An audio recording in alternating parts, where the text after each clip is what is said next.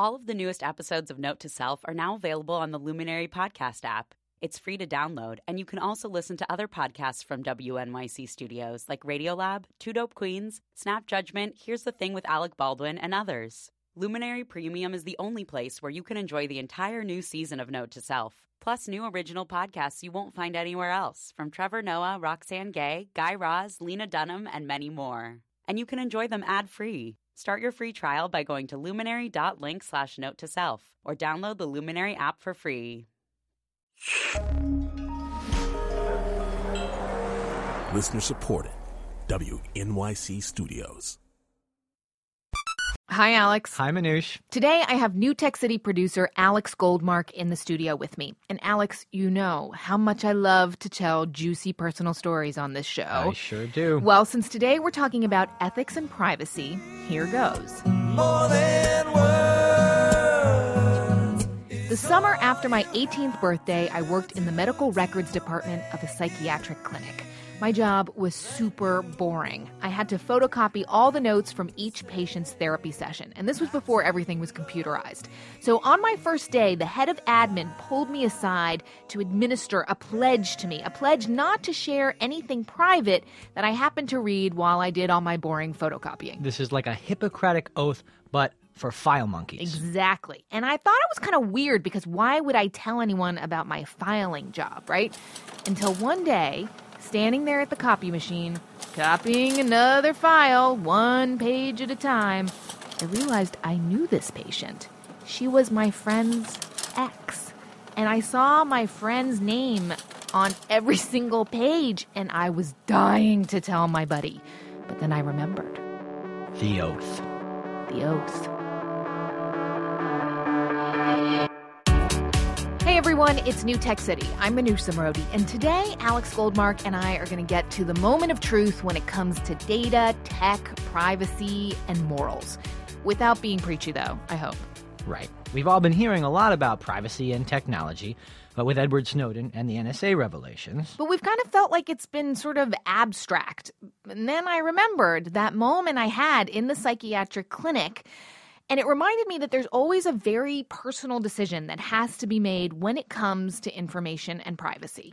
so you and I, we went out and we found people who are making the new digital equivalent of the same decisions that was made by teenage Manoush at the photocopy machine. Yeah, something like that. the keepers of our personal information online, but, you know, just kind of like in that manila folder. Except these people are way smarter. They are the data scientists, they are the internet entrepreneurs. They and the companies they work for decide every day about what's acceptable and what's not when it comes to privacy.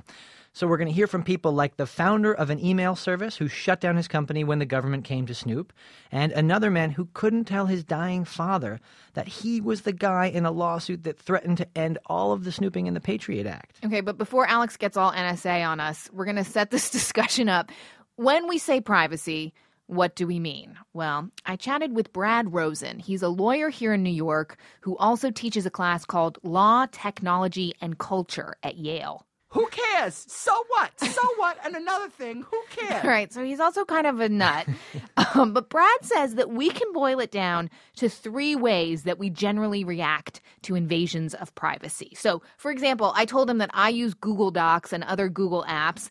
And I guess I know, right, that Google can access all the documents that I write and all my emails, but at the end of the day, I'm just glad that their services work and that they're free. So in your case with the you know the Google Docs, you know this is I, I, I come up with clever things only because I have students, but I call it the Joy Behar theory of privacy because you know there's a famous Saturday Night Live sketch of Fred Armisen. Don't know, don't care. Who cares? So what? So what? And another thing, who cares?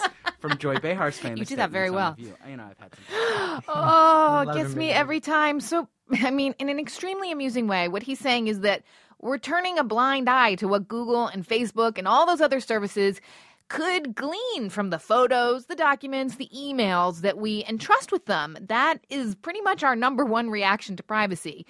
But we, the users, are also creating our own societal norms online, you know, as we go along. And that's number two. I use the example of what I call the not cool bro theory of privacy, the really or broette as the case may be.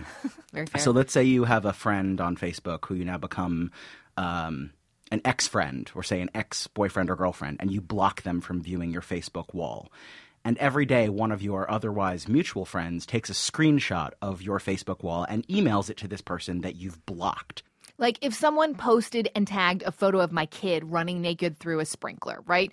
Posting the photo doesn't violate the law, but I'd rather you not do it. So eh, it's Not not, cool, cool, bro. bro. Yeah, exactly.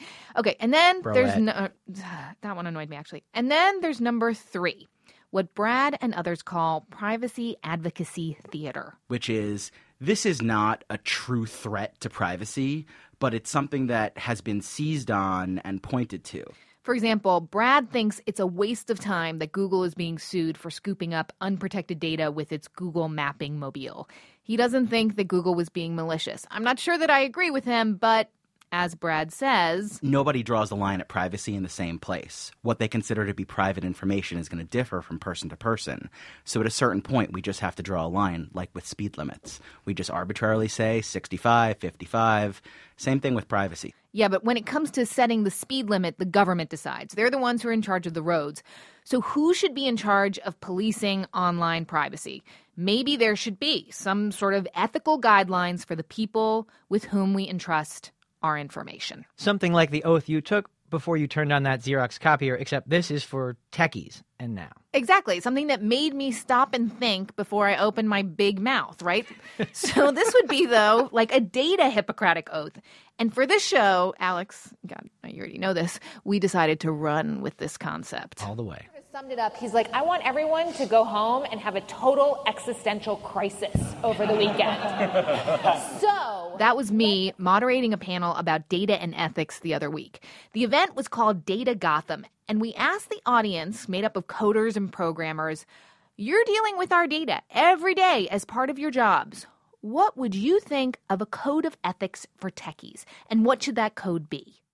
For data scientists, first command would be First commandment. Um, Wow, that's a hard one. First commandment would be I guess that's uh, anonymized users. Don't make anything personally trackable. Preserve privacy as much as you can as a data scientist. think about how your users would feel if they knew what you were doing. um, so that's where I would start. I think it's important for data scientists to have a code of ethics. I think it's a good idea. I'm not sure if we're there yet, but I think it's a great idea. Everything we do in data science is working with other people's lives. They have a lot of power in our society right now. Tremendous amounts of power. On a website, you can track where someone's mouse is, or you can track um, what they click on, or you can track both. And some people will say, I want to do one or the other or both. And, and, and the analyst won't necessarily know why that choice was made. Intent matters a lot. So, intent matters. These people were totally into the idea. But, Alex, you talked to some people who have already basically sworn themselves to an oath to protect their users' privacy.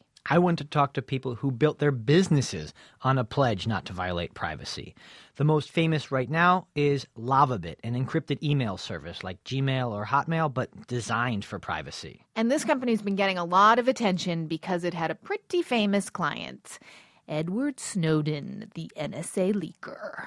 And the government has good reason to want to know what kinds of emails Snowden was sending. But Lavabit email is encrypted and anonymous by design. So the guy who built the company, Ladar Levison, well, he's an interesting character. I've been going through a journey. You know, it's been a progression of different things. Yeah, actually, I saw him here in the waiting room at WNYC before you were coming to get him. And Alex, he looked kind of jittery, and, and well, he had a big can of Red Bull in his hand. And he brought us donuts. he really cares about privacy. And just listen to this story. After the Snowden leaks come out back in May, the government shows up at Levison's house, and then there's a few back and forths, and the government asks for the encryption keys to his whole company so that the government could read every email of every client. He didn't like that. It put me in an ethically compromising position, yeah. I was being trusted to run a secure and private service. That's what I advertised.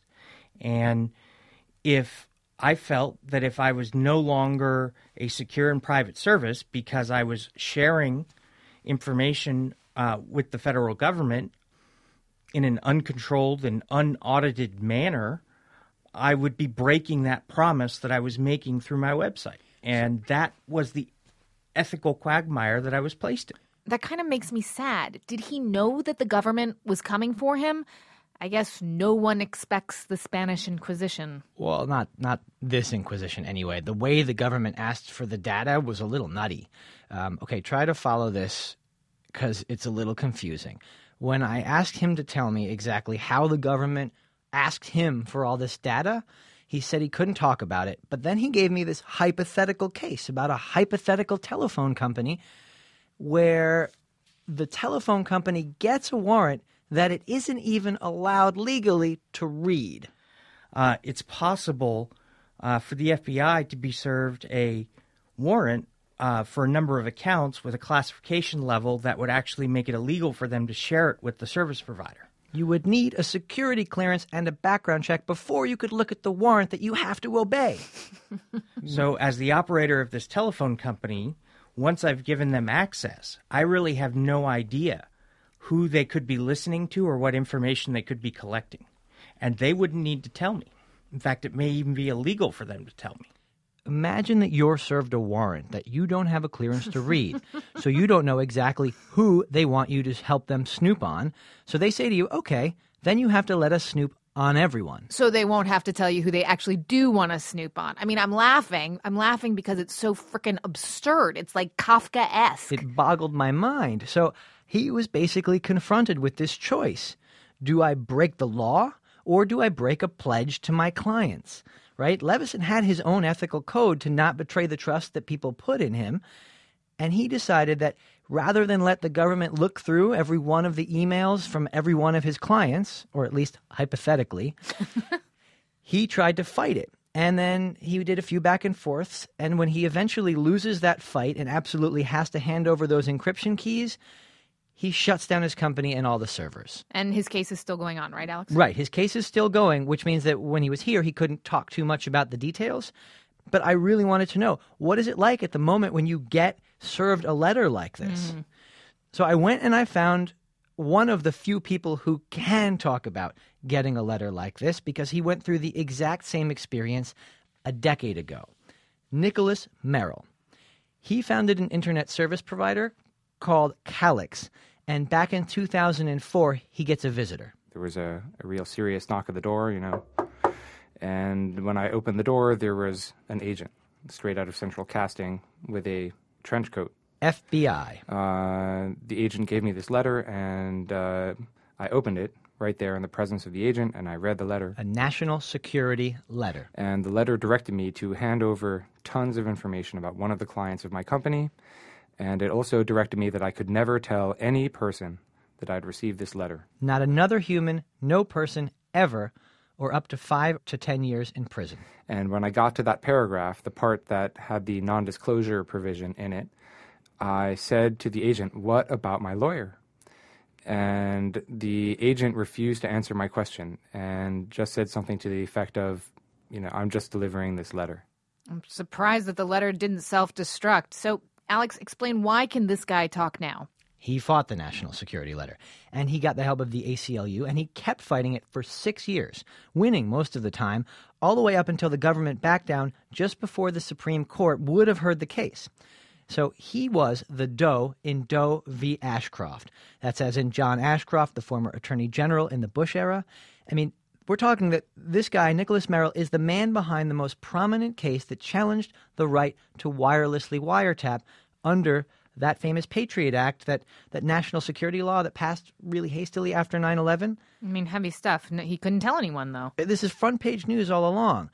But during this long fight, he still couldn't talk about it. And he's in this crazy situation. And eventually, it wears him down to be under a non-disclosure provision like this does damage to one's personal life um, because you you distance yourself from other people and, and it creates uh, a wall an emotional wall between you and those who are closest to you, the people who would form your emotional support network in a time of stress. When his lawyer would call, he had to go outside to talk about it. If a coworker asked him, "Hey, what do you think about that big Patriot Act case?" he had to pretend that he hadn't heard about his own case. Uh, yeah, it, it really caused me to perhaps permanently change uh, in terms of personality, where, where I can just handle being feeling isolated. Okay, it gets sad here, Manoush. His father was dying at this time. It's pretty clear my dad my dad's days are numbered. He's not going to be around that much longer. Uh, maybe I should just tell him. Maybe I should come clean just so I can feel like I haven't been hiding all kinds of stuff from him.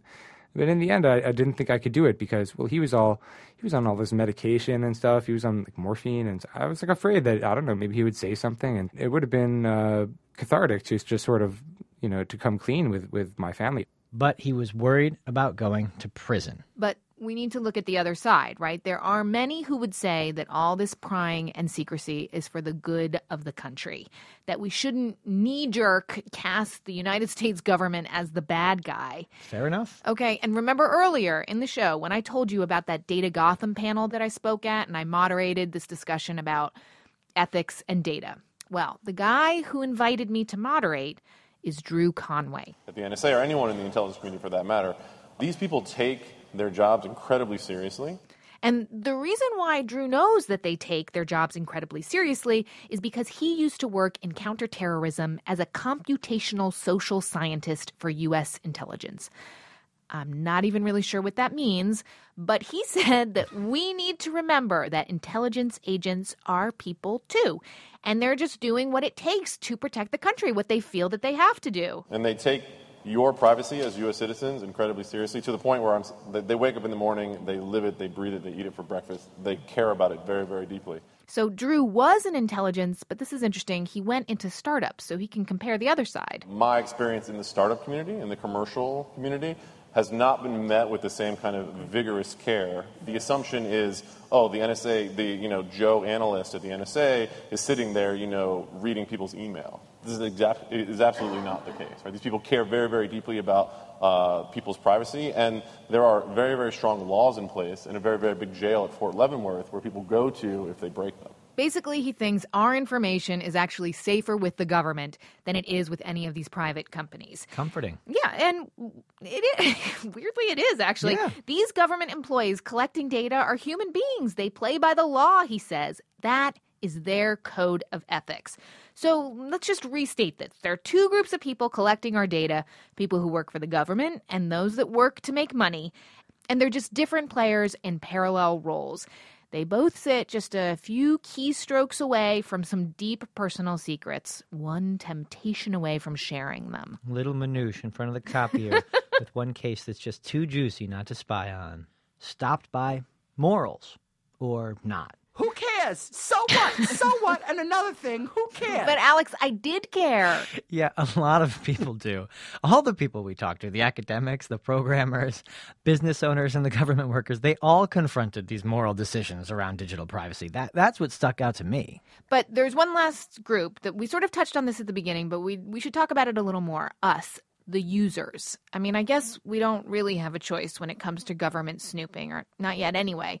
But every time we sign up for a new business service, we are given a choice, right? To comply with the company's terms of service, TOS, or just not sign up. And uh, we have a very righteous colleague killed his Instagram account when the company announced changes to its policies. Yeah, sadness swept over the Instagram community after that. Oh, I'm sure. Um, but let's face it, most of us don't take a stand. I know that I am so guilty of seeing that little font, the pages and pages of it. Agree, agree, agree, agree, agree, right? I mean, I'm never going to read any of that. Let's just get to using the platform already. I had a feeling you would say that. Those are boring and incomprehensible most of the time, right?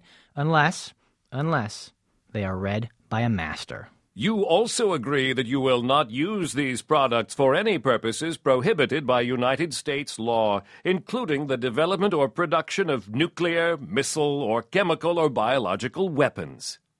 iTunes. Shut up. That is not really an iTunes terms of service. You can tell I definitely didn't read it, but listening to it is actually more entertaining, that's for sure. Oh, it sure is in the iTunes terms of service, as read by WQXR's Jeff Spurgeon. The king of classical music. he is, he is, and he could have his own quiz show, I think, after this. I asked him to help me make a point, right? So what I did was I said, you know, Manoush's not really the type to take a magnifying glass All right, to all the right. fine print of a privacy policy. I asked Jeff if he would play Quizmaster here on a terms of service quiz to keep it a little interesting. Okay, you ready? I'm going to look like an idiot. All right, go ahead. Here goes. According to the privacy policy of the dating site OKCupid, which one of these is not, I repeat, not, a permitted use of your personal data? A. To verify your eligibility and deliver you prizes in connection with sweepstakes. B. To include non identifying elements of your profile in promotional materials. C. To manage our business. D. To register and display your profile on other online dating websites. All right, All you got that, okay, which is so not which in one the is- OKCupid privacy policy. I'm going to go with D because D. Yeah, because that why would they- that the they one- will put it on other people's on other online dating sites? right, why would they want to help their competitors? What's the answer? The answer is B. Oh, all right. The same So- company that owns OKCupid also owns Match.com, and they want to spice up Match.coms with some of the sexier Wait a minute. So if you OKCupid sign- profiles. if you sign up on OKCupid, then you could be put on Match.com as well. If you read the privacy policy, these are the kinds of things you learn, Manoush. All right. Well, this is why I don't read them. It's all very disturbing. All right. We so, came up with a whole bunch of these which you're going to post online, right? in a full interactive quiz. You got it. Anyone can go and take it and see if they uh, score better than uh, our host. Okay, newtechcity.org, and you can test your own paranoia or complacency there. And remember the big question today Should there be a Hippocratic oath for people who handle data and all our digital goodies? Tell us if you think yes, there should, or no, Manoush, leave it for the doctors. We're on Twitter at New Tech City, or go to my Facebook page. I'm Manoush Zomorodi. This guy is Alex Goldmark. Peace out. See you later.